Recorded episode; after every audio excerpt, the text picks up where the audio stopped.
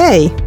Tervetuloa oppimatkalle Sitomon Niina Rinteen ja Timanttian Ulla Vilkmanin kanssa. Ihmettelemme yhdessä työelämää sekä erilaisia työelämän ilmiöitä.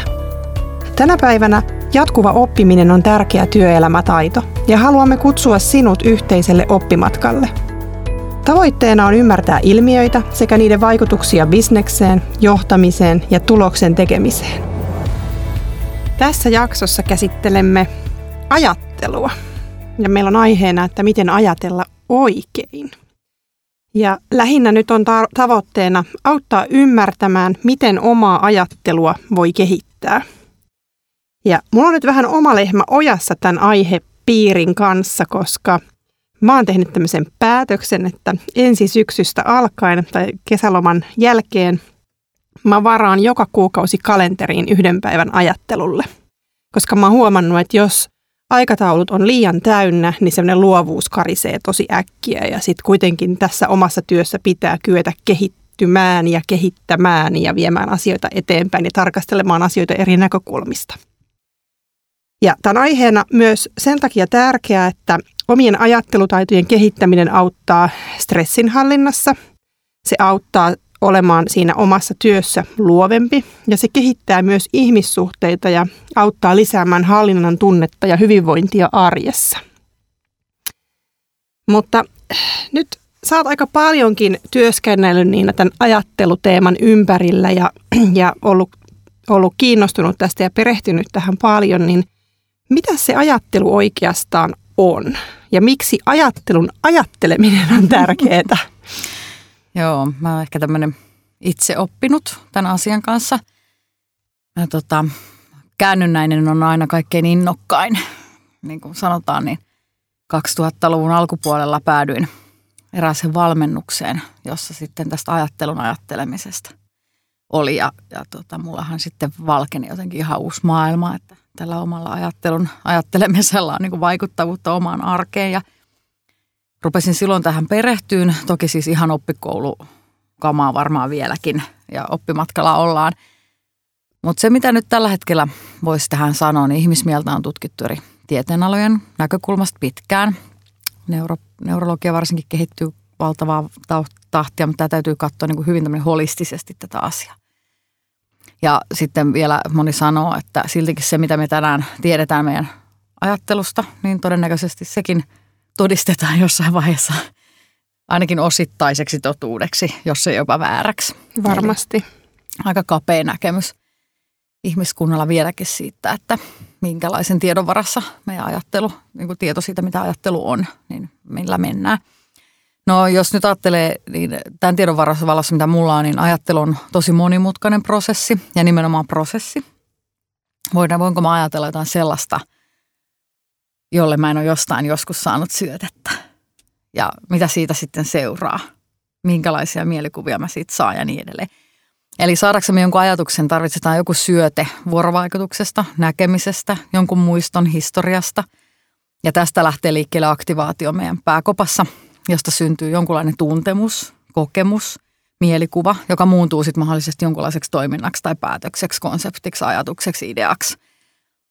Ja tämä niin kuin, sen takia tätä kannattaa ehkä tämänkin keskustelun aikana tarkastella tämmöisenä niin prosessina, koska jos on kysymys on, että miten me kehitetään meidän ajattelua, niin tässä vaan on hirveän paljon erilaisia vaiheita ja näkökulmia ja jokaisen niihin vaikuttaminen vaikuttaa siihen lopputulokseen mm. tavalla tai toisella. Ja sitten siinä on vielä tämä niin kuin meidän kehon lähettämät viestit ja meidän kehon olotila ja tällaiset. Ja sitten mm. mikä on meidän niin kuin hengissä selviytymiseen liittyviä, liittyviä primitiivisiä niin tarpeita ja reaktioita. Kaikki vaikuttaa. Mä oon aika paljon perehtynyt itse tuohon juurikin näihin niin aivotutkimuksiin, minkälaista tutkimustietoa on viime vuosina tullut neurotieteistä ja, ja aika paljon nyt korostetaan tieto- ja asiantuntijatyössä juuri sitä, että pitäisi olla aikaa ajattelulle, niin kun puhutaan, että, että, että ajattelun pitäisi olla laadukasta, mm niin mitä, mitä ajatuksia tämä työelämä ja ajattelu yhdistettynä herättää? Joo, moni, moni asia, miten me koetaan asiat, niin on tosiaan niin kuin ajattelulaadusta kiinni ja elämän kokemukset ja jopa sitten liiallisesti palvottu onnellisuus. Eli siinä mielessä, että me asetetaan se tavoitteeksi on kiinni niin kuin suhteesta itseen ja toisiin. Ne on taas paljon kytköksissä siihen, että minkä laatusta se ajattelu on. Eli se kokemus siitä laadun, laadun ajattelusta tai mitä, miten laadukasta se on, niin vaikuttaa meidän kokemukseen arjesta. Tämä on niin vielä yksi motivointi tähän aiheeseen.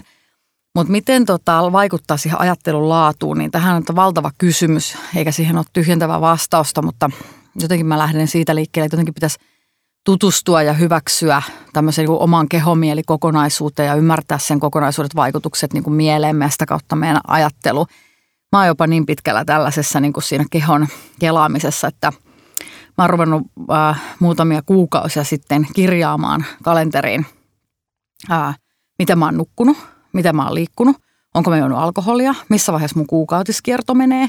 Kaikki nämä, jotta mä näen, että mi, milloin mulla on niin kuin, äh, sellainen fiilis, että mulla ei riitä energia ajattelulle. Ja mä oon havainnut esimerkiksi tämän ikäisenä, kun mä oon näillä tällä taustalla, mikä mulla on, niin isoimpia vaikuttavuuksia on varsinkin siihen niin kuin mun ajattelun laatuun. Kun mietitään, että ajattelu vaatii aina sitä energiaa, niin mulla on tosi paljon vaikuttaa hormonikiertoon.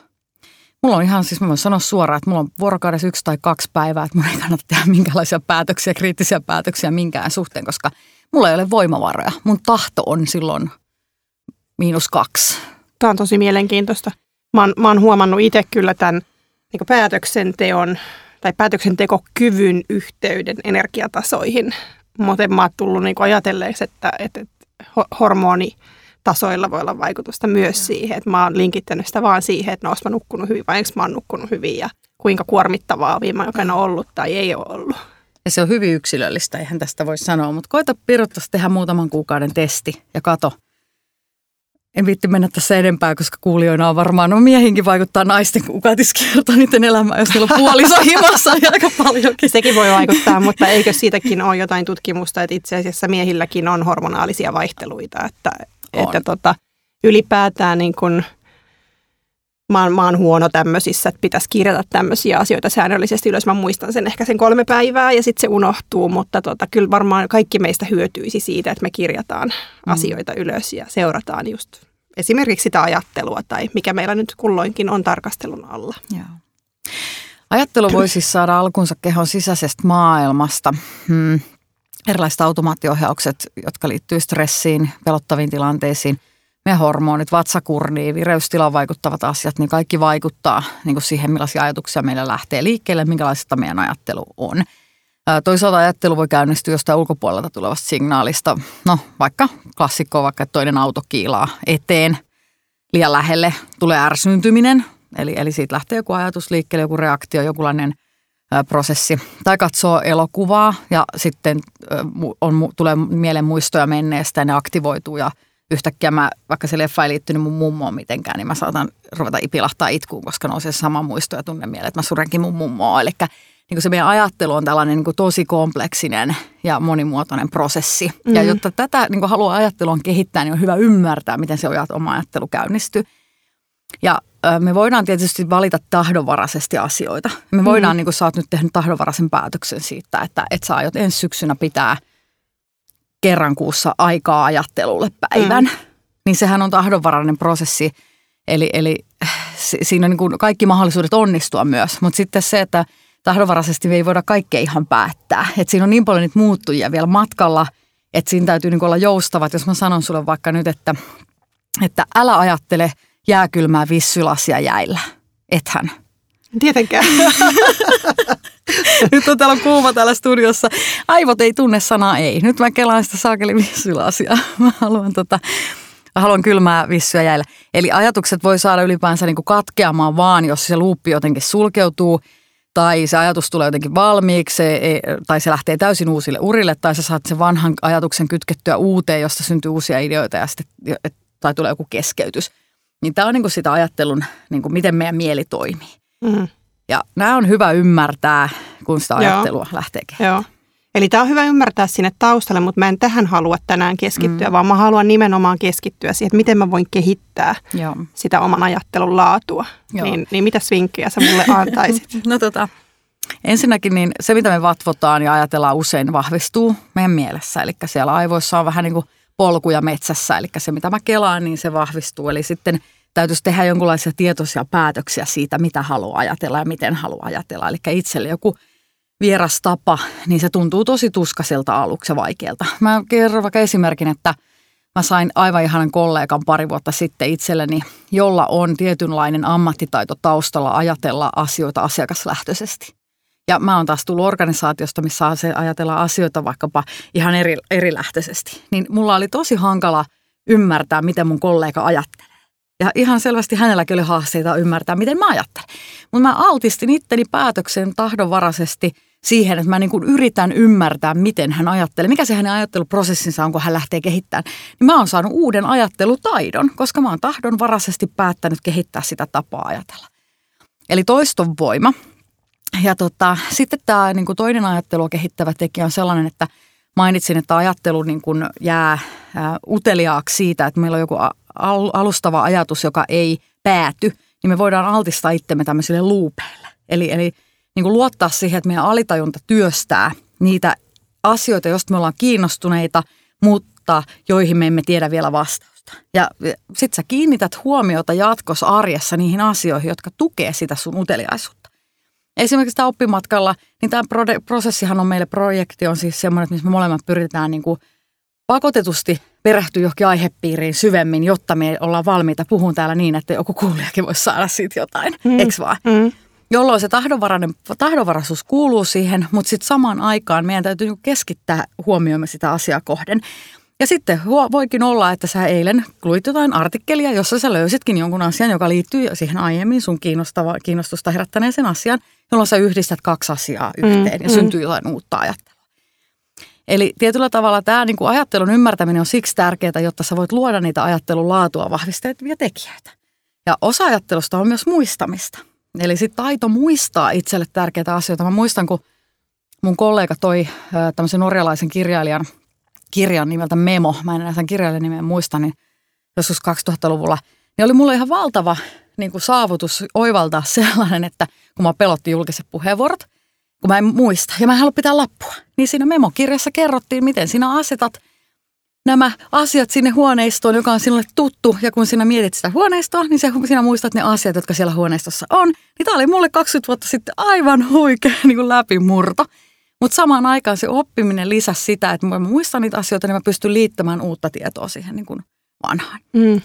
Niin nämä on niin kuin ainakin semmoisia, että, että jos tässä on ihan konkreettista vinkkiä tullut, niin ainakin sellaisia, että miten sä tiedät, että luottamalla, että sun pää toimii tietyllä tavalla, niin sä voit altistaa sen sun niin kuin, hallintaasi enemmän kuin että se hallitsisi sinua niin kuin kärjistetysti, jos nyt tämmöinen mm. viittauksen voisi. Mua ehkä jäi nyt vielä, vielä vähän kiinnostamaan se, että, että tämä että et kun sä huomaat, että toinen ajattelee eri tavalla, sä lähdet opettelemaan sitä hänen ajattelutyyliä, niin mallinnatko sä sen jotenkin, tai m- miten sä sen teet? Kuvaa lyhyesti. No tämä on varmaan hyvin täytä henkilökohtainen prosessi, mutta se, että mä ainakin tarvitsen usein, niin kun, mun pääkoppa menee niin, että mä tarvin niin kun ison viitekehyksen. Eli, eli mä tarvin sen kokonaisymmärryksen kuin ison kuvan ja mä pystyn lähteä sieltä yksityiskohtia kohden tai visuaalisen tuen sille, että miten se prosessi etenee – ja mä oon huono yksityiskohdissa. Niin sitten se, että yksityiskohdat on mulle mahdollisia vasta, kun se iso kokonaisuus on mm. kunnossa. Mm. Ja, ja sitten, että jotta se motivaatio niin kuin säilyisi, niin on se, että on utelias ja sitten mä pyydän niin kuin toista niin kuin kertomaan. Mä yritän mallittaa sen toisen tapaa ajatella. Eli mä kysyn, miten hän ajattelee ja miksi hän ajattelee. Mm. Niin ne on ne mun, mun tavat yrittää ajatella niin kuin toinen ajattelee. Mm. No nyt kun mä oon tosiaan va- päättänyt varata tämän yhden päivän kuussa, mä laitan sen kalenteriin. Öö, mulla on ajatus siitä, että, mä, että siihen päivään täytyy sisältyä esimerkiksi liikuntaa. Öö, liikehän aivotutkimuksen mukaan aktivoi aivoja. Ja, ja siitä on itse asiassa mie- mielenkiintoinen tutkimus myös, että jos meidän pitää suunnitella tulevaa, niin kävely aktivoi meidän aivoissa sellaisia osia – jotka, jotka niin kuin auttaa meitä ajattelemaan asioita ja. tulevaisuudessa.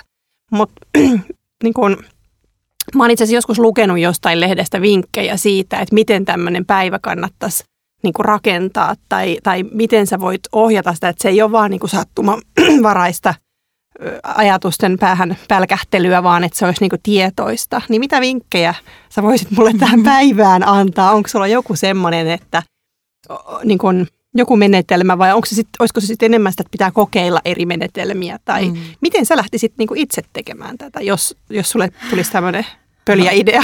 ei, ei, ei ole pöljä idea. Sitä mulla oli itse asiassa 2000 14 vuoden pyörivä valmennus, jonka nimi oli Aikaa ajatella. Eli, eli silloin nimenomaan jo niin itsekin tätä pohdiskeli ja se perustui silloin semmoiselle ajatukselle, että siihen liittyy vuorovaikutteisuutta. Eli, eli siihen, että on niitä syötteitä, eli on aihepiiri, jonka joku alustaa. Mm. Ja sitten siihen lähtee niin kuin vuorovaikutuksen kautta sitten näitä ideoita tekemään. Mutta mä oon erilainen kuin sä, jolloin sitten mm, on vaikea sanoa, että mikä sinulla toimii. Äh, on huomannut itselläni toimivan todella paljon niin kuin hyvin se, että mä jotenkin syötän sen seuraavan päivän äh, edellisenä iltana jo päähäni koska se, että kävely toimii, niin myös toimii uni ja lepo. Ja sitten, että tunnistaa, mikä on itselle se vuorokauden aika, jolloin on niin kuin valmiimpi siihen. Että et, multa on turha odottaa mitään järkevää enää niin kuin kahden jälkeen iltapäivällä, kun mä oon aamuihminen. Mulla on niin kuin parhaimmillaan se aamu viidestä kahdeksaan, niin silloin irtoo niin mm-hmm. sanotusti. Ja mä oon löytänyt siis tosi vahvan oman prosessin, joka on siis sellainen, että mä syötän sen illalla päähän, mä herään aamulla ja mä ryhdyn ajattelemaan – ja sitten mä lähden vasta sen jälkeen lenkille, koska sitten sieltä tulee vielä se... Mm, alitajunta työstää. Jep, sitten tulee no. vielä se yksi tö-juttu. No, mutta nyt sä sanoit ton vuorovaikutuksen ja mä tunnistan niin kuin omassa tilanteessani sen riskin, että joo, mulla on varattu tämmöinen päivä mm. ja, ja sitten mulla on ehkä jotkut rutiinit, mitä mä siihen haluan luoda mm. siihen päivään, mutta tosi helpostihan käy niin, että puhelin soi, tulee joku viesti, mä reagoin siihen ja ei, se on siinä, ei. se lähtee niin kuin menee ja ja, ja toi, on, toi on ihan hirveän tärkeä, tärkeä niin näkökulma, toi vuorovaikutus. Ja, ja siitä päästään, että nythän mä tietysti rupesin heti miettimään, että ehkä mun ei pitäisikään pitää näitä päiviä yksin, vaan mulla pitäisi olla aina joku ajattelukaveri tai mukana. Se, tai sekä että. Niin, mutta nyt tullaan ehkä siihen niin kuin mielenkiintoiseen näkökulmaan, että mitä se hyvä ajattelu on työporukkana, mm. tiiminä tai työryhmänä. Voi, että tämä onkin hurjan iso ja laaja kysymys myöskin, eikä tämä podcast riitä ehkä avaa niitä moniulotteisesti, mutta jos nyt jotain keskeistä tästä nostaa, niin jotta voidaan ajatella yhdessä hyvin, niin se auttaa, että läsnä ei ole mitään pelkoa, joka tyrehdyttää sen ajattelun. Me tiedetään, että jos ihminen on niin sanotussa stressitilassa, eli, eli on niin kuin huolta siitä, että mikä mun rooli ja asema siinä on, tarvitsen mun pelätä, että mä sanon jotain, niin meidän ajattelu on vähän niin kuin luokkaa, nyt sanon niin kuin apina – Mm. Eli me ollaan tämmöisessä primitiivisessä taistelepaketin ja pakenen tilassa, jossa niin kuin ajattelu ja verenkiertokin ihan oikeasti on vähän muualla kuin siellä uloimmissa aivolohkoissa. Että jos tälleen lyhyesti ajattelee, niin meillä on siellä ohikaistalla aivoissa tämän niin kuin ulkoisen neokortekstin, missä tämmöinen niin kuin tahdonvarainen fiksukin päättely on, niin siellä on – näitä limpisen järjestelmän aivo-osa-alueita, jotka ohittaa sen neokortekstin käytön silloin, jos meitä pelottaa. Niin se on niin kuin tosi kriittistä, että me koetaan olevamme turvassa yhdessä mm. ja on lupa innostua. Ja sitten se on ihan myös teknistä osaamista, että, että niin kuin, jos me sovitaan, että me ollaan ideointivaiheessa, niin silloin meillä ei tule suusta siis semmoisia, että no hei, ei toi onnistu juttuja. Mm vaan että se on enemmänkin, että hei hyvä, kiva kun sanoit, se tukee toista. Eli pelisäännöistä on kyse. No pelisäännöistä kyllä. Ja sitten yleisellä tasolla tällainen, jos miettii jotain puolen vuoden ajanjaksoa, niin yhdessä ei kauhean laadukkaasti ajatella, jos meillä on jatkuva kiire, mm. jatkuva tunne, että meillä on liikaa tekemistä, paniikin luonti, kohkaaminen, vaahtoaminen, kaikkeen reagointi heti. Että et jotenkin siihen kulttuuriin tarvitsisi saada semmoisen niin rauhan, nukutaan yön yli. Mm. Ja ylipäänsä niin hyvänä vastalääkkeenä toimii arjen raamittaminen niin, että – puhutaan niin kuin porukalla siitä, että, että okei, tämä nyt tuntuu menevän vähän niin kuin jumiin, että, että me pystytään parempaan. Nukutaan mm. yön yli, mietitään, valmistaudutaan ja suunnataan katse siihen yhteiseen työn merkitykseen, tuodaan se visio ja tavoite se siis niin kuin tosi lähelle siihen, että mitä me ollaan tekemässä, niin se motivoi ja saa mielen liikkeelle mm. ja, ja tämmöisen niin eri isojen näkökulmien tuomista siihen. Ja jujuna on siis lopulta saada niin kuin yhteisesti porukka tuntee itsensä sen asian ja as, niin kuin herraksi, eikä mm. niin, että se tilanne kuskaa meitä. Mm. Ja näin. Mulla mul, mul herää kysymys. Mä nimittäin katsoin tuossa aikaisemmin tänä vuonna, niin ö, voin itse asiassa suositella noita Kollabollan videoita. Löytyy YouTubesta. Heillä on ollut mielenkiintoisia vieraita ja katsoin sellaisen jakson, missä he haastatteli Saku Tuomista. Okei. Okay. Ja Saku Tuominenhan on, no se on mulle, mä oon, mä oon iso Saku-fani, mm-hmm. mutta tota, äh, kirjoittanut kirjoja luovuudesta Kyllä. ja hyvästä työelämästä ja, ja monista muista tärkeistä teemoista. Ja hän nosti siinä esille, että he on luopunut kaikenlaisista postitlappuleikeistä, mm-hmm. että he panostaa niin laadukkaaseen ajatteluun, jos mm-hmm. nyt muistan oikein, mitä hän sanoi. Ja tämä oli minusta hirveän kiinnostavaa, koska tota, mä niin tietyissä tilanteissa itse tykkään postitlapuista, koska se ohjaa ajattelua mm. niin siihen tiettyyn mm. teemaan silloin, kun ajatellaan yhdessä mm. ja kerätään ideoita. Ja mun mielestä mä en siltikään ole valmis luopua postitlapuista, vaikka Saku näin sanoi. Että ne, ne Ehkä toimii, se oli provokaatio. To, niin, voi olla. Toimii tietyissä jutuissa, mutta kyllä mulla heräsi niin kuin uteliaisuus nimenomaan siihen, mm että mitä, onko sul, että mitä menetelmiä, mitä malleja, mikä on se struktuuri, mm. millä sä ohjaat ryhmän ajattelemaan hyvin yhdessä. Että nämä asiat, mitä sä nostit esille, niin ne on ehkä ne perusasiat, mitkä siellä pitäisi toteutua. Mutta onko siihen Prosessia. jotain vinkkiä niin, että mikä se on se prosessi tai no. menetelmä? Ehkä mä jopa sanoisin, että tämä meidän podcastinkin prosessi on vähän sen tyylinen. Eli mä ajattelen sen semmoisena niin ympyränä, että, että siellä on jonkunlainen niin kuin koolle kutsuja tai yhteinen tavoite ja se on siellä määrittelynä. Ja sitten meillä on niin kuin, ö, näkökulmia ja ö, hei, näkökulmia ja kysymyksiä, jotka saa meidät sen yhteisen ihmettelyn vaiheen äärelle. Eli sitten on ihan rehellisesti ollaan niin kuin ihmettelemässä. Hmm, toi on hyvä. Että et luodaan se ihmettely Kyllä. siihen. Ja olisi ihanaa, jos siellä on tiedätkö, semmoinen, mua henkilökohtaisesti, jos on joku ihminen, jolla on taito, joka rakastaa sitä ihmettelyvaihetta – niin se olisi tosi kiva, kun löytyisi joku semmoinen rooli sinne, koska usein semmoinen ihminen saa toisetkin innostua. Se tarttuu se ihmettelyn into. Mm. Ja, ja sitten mä ehkä to, pyytäisin, että kun me ollaan ihmetelty riittävästi ja sit on saanut tehdä luvalla, niin lähtisin tekemään sieltä jotain johtopäätöksiä mahdollisesti. Mm. Ja, ja en, niin kuin sen enempää en antaisi, koska sehän voi olla, että se ihmettely päätyy siihen, että me ei voida tehdä johtopäätöksiä. Niin, kyllä. Joo. Tä, tässä on ehkä jotain samaa kuin näissä lukupiireissä. Mm. Mä oon lukupiirejähän on monenlaisia. Mä en itse kuulu mihinkään, koska mä en halua sitoutua mihinkään yhteisiin aikatauluihin, ettei ne luo stressiä, mutta öö, mä tiedän, että on esimerkiksi esimiehiä, jotka luetuttaa omilla, mm. omalla tiimillään Joo. kirjoja. Ja, ja sitten niistä keskustellaan. Ja tämähän voi olla niin kuin erinomainen tapa kehittää esimerkiksi oman, niin kuin, oman tiimin esimiestaitoja, jos heillä on sitten ne omat tiimit siellä. Kyllä. Ihan Mut mahtava, että, hyvä vinkki. Niin, kyllä, kyllä. Et, et, et tietyllä tavalla mä tykkään tästä ajatuksesta, että meillä on joku teema, joku aihe, mm-hmm. ja, ja ehkä sitten joku miettii, miettii valmiiksi, että mitä ne on ne apukysymykset, millä mm-hmm. me ohjataan sitä keskustelua, mm-hmm. ettei se ihan rönsyille ja mm-hmm. leviä ja että se pysyy kasassa se pakka, kyllä. koska liian paljon on sellaisia keskusteluja, missä poukkoillaan ja eksytään mm-hmm. kokonaan aiheesta ja puhutaankin ihan aiheen vierestä. Mm-hmm. Joo. Aika alkaa näköjään meillä loppua. Joo, eli, eli ö, totesimme tässä, että ajattelua yksin ja yhdessä voi kehittää. Ja kriittiseltä kuulostaa nyt erityisesti se, että sille raivataan aikaa, sille löydetään aikaa ja on mahdollisuus rauhoittua siihen ajatteluun yksin tai yhdessä. Ja, ja ajatteluun vaikuttaa siihen sen laatuun se, että miten hyvin me tunnetaan itsemme. Ja ajatteluun, niin kuin Niina tuossa hyvin kertoi omakohtaisen esimerkin, niin vaikuttaa tosi moni asia. Että sekin pitää ehkä muistaa ja hyväksyä, että aina se vaan ei suju. Ja sitten silloin ei niin kuin väkisin yritä sitä. Mm. Mutta pitkällä tähtäimellä kannattaa sitä omaa arkea rakentaa sellaiseksi, jossa saavutetaan mahdollisimman usein sellaista tasapainoa ja rauhaa, että se laadukas ajattelu on mahdollista. Ja tämä koskee kyllä sekä yksilöitä Täysin. että tiimejä tai työyhteisöjä. Kyllä. Ja uusia syötteitä ajattelulle. Joo. Hyvä.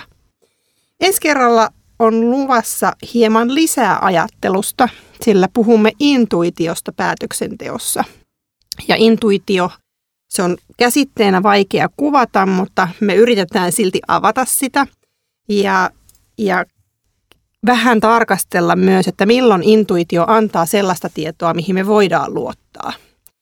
Ja saat myös vinkkejä oman intuition kehittämiseen. Kuullaan ensi kerralla intuitiosta lisää. Moikka! Moi moi! Jäikö jokin mietityttämään tai haluatko jatkaa keskustelua? Jaa oma näkemyksesi tai kysy Facebookin oppimatkalla sivulla tai kommentoi Twitterissä tai linkkarissa hashtagillä oppimatkalla. Mahtavaa, että olit mukana.